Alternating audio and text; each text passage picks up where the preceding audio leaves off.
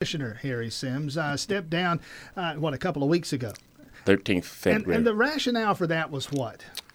Uh, to have a special call meeting, I mean, a special call election at the same time we have the general election, and it saves the taxpayers about fifty thousand dollars from having a special election all by itself. Sure. So, So again, it was it was all choreographed to make sure that we did we didn't we could help save the taxpayers some dollars. why do you want to be mayor? 25 years on the Athens Clarke County Commission. Before that, I think on you're on the city council. Was on city council, City yes. council before unification. Uh, most folks would take the gold watch at that point. Why? Why? Why now? Maybe the, one of the most high-profile positions in town. Why do you want it? Oh, well, when you look at what's happening around, you know, the community of Athens in particular, but you know, just looking at, uh, you know, we have things that need to be done. You know, you know, I've it's one of those things. Uh, I don't think I've finished the, finished what I need to do to for the city of Athens Clarke County. I mean, that's, you know, I'm a native Athenian. I've been there all my life, and I'm, I want to really make sure that we're still headed in the right direction. And by the way, you were active in our schools for a number of years. You were a I teacher. s- retired from schools uh, in 2003 after 29 years of teaching. Wow. Harry Sims, candidate for mayor. Let's dive in here. I'm looking at the, uh, and I'm sure you've seen this, uh, Athens for Everyone, a group here in town, a fair enough to say liberal progressive group in town. They have rated and given report cards to each of the Athens Clarke County commissioners. You didn't get a good grade. Matter of fact, you got close to a failing grade. You got a D minus. Kelly Girtz, commissioner out there running for mayor, he got an A minus. Uh, they rate the other commissioners as well. They break down various issues, and we'll talk about some of these as we go through here this morning because it's just a good jumping off point. These would be issues we discuss anyway. But the overall ranking there, you're right there at the bottom. They don't like you much. Why? Well, when you don't think like certain people think, it makes a difference.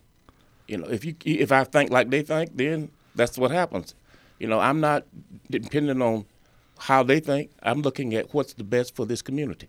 All right, uh, let's look at some of the issues. Uh, they don't like your voting record. They say that's poor.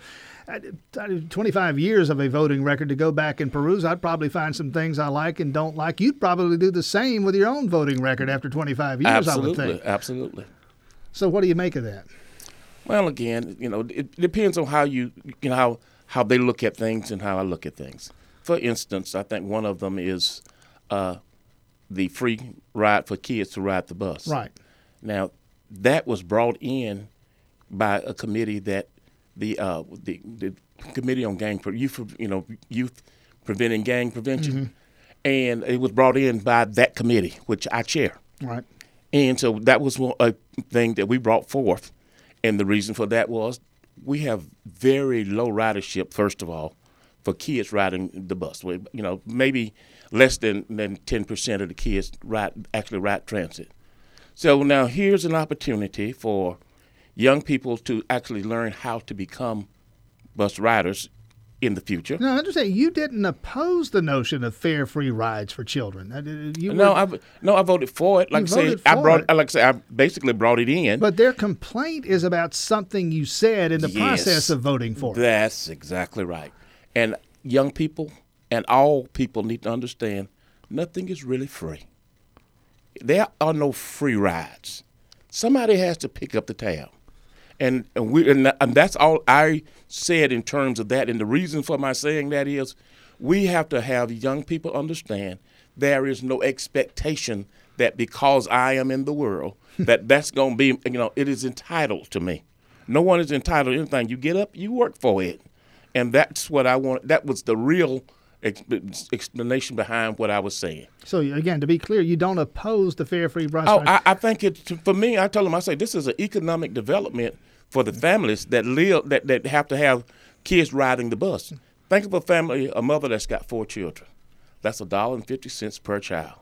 That's that's that's six mm. dollars Sure. one way. Yeah. That's twelve dollars both ways. Now mom has twelve dollars in her pocket that she can either put some more food on the table, buy the kids something that they need, versus money being spent. Now, that's a good thing. Harry Sims, candidate for mayor here. We had Tony Eubanks in an hour ago. He's running for a seat on the Athens Clarke County Commission and transit and transit expansion and transportation in general. All this bike and pedestrian stuff, very important to him. Uh, what do we do with transit in Athens? I mean, in terms of expanding it, uh, this group says you oppose transit expansion. You tell me how true that is. What is your vision for transit in Athens? Transit, okay, before this group existed, first of all, you know, my my first expansion effort was to try to get a bus from Athens Tech to Pinewood, which is one mile away.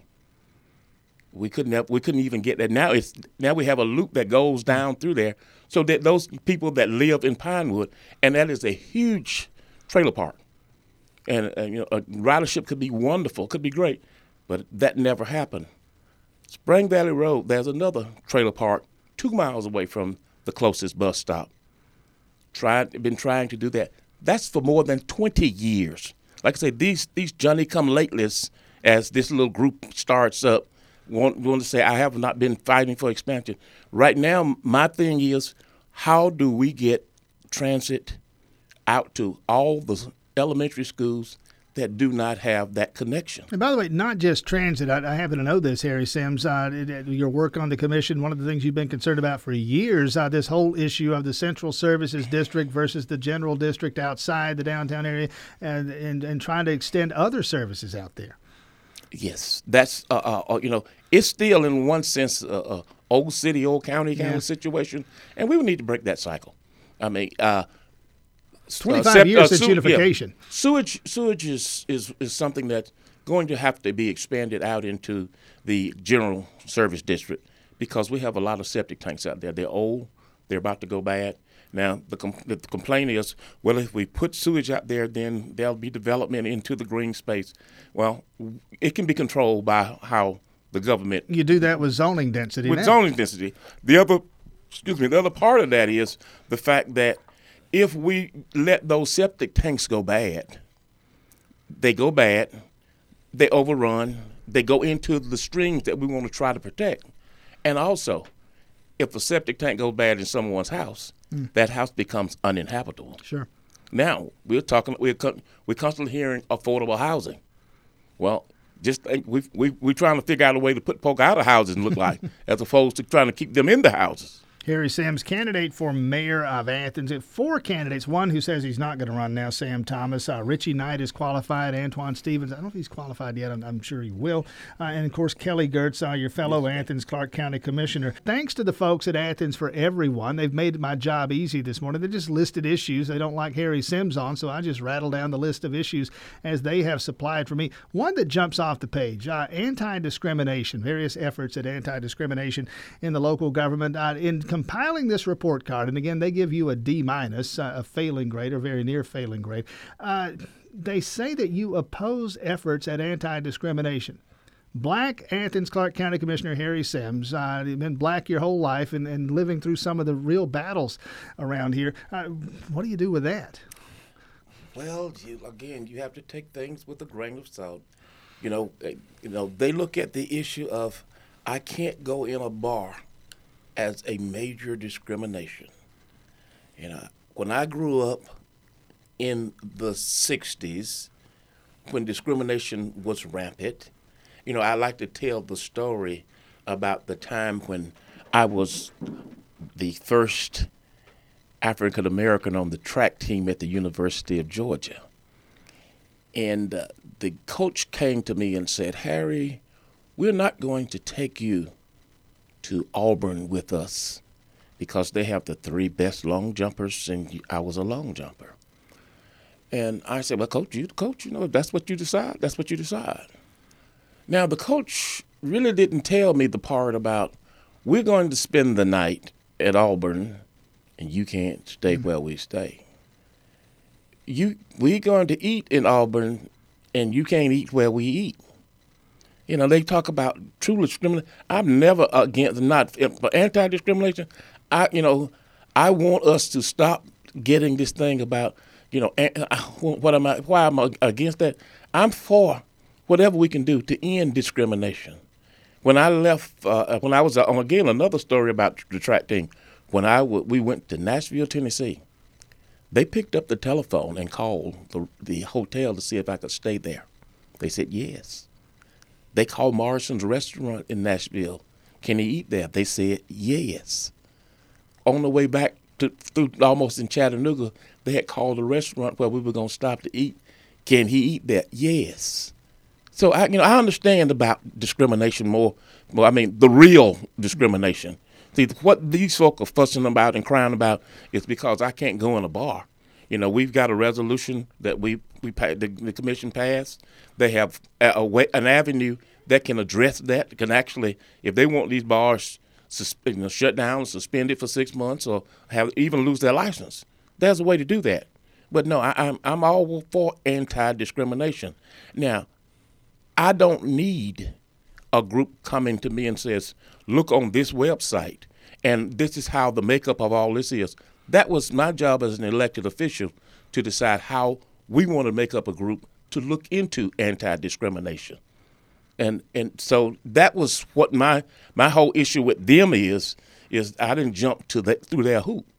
But they, you know, go on the website. This is what they do in Michigan. This is we don't live in Michigan. We don't live in, in Timbuktu. We live in Athens, Georgia.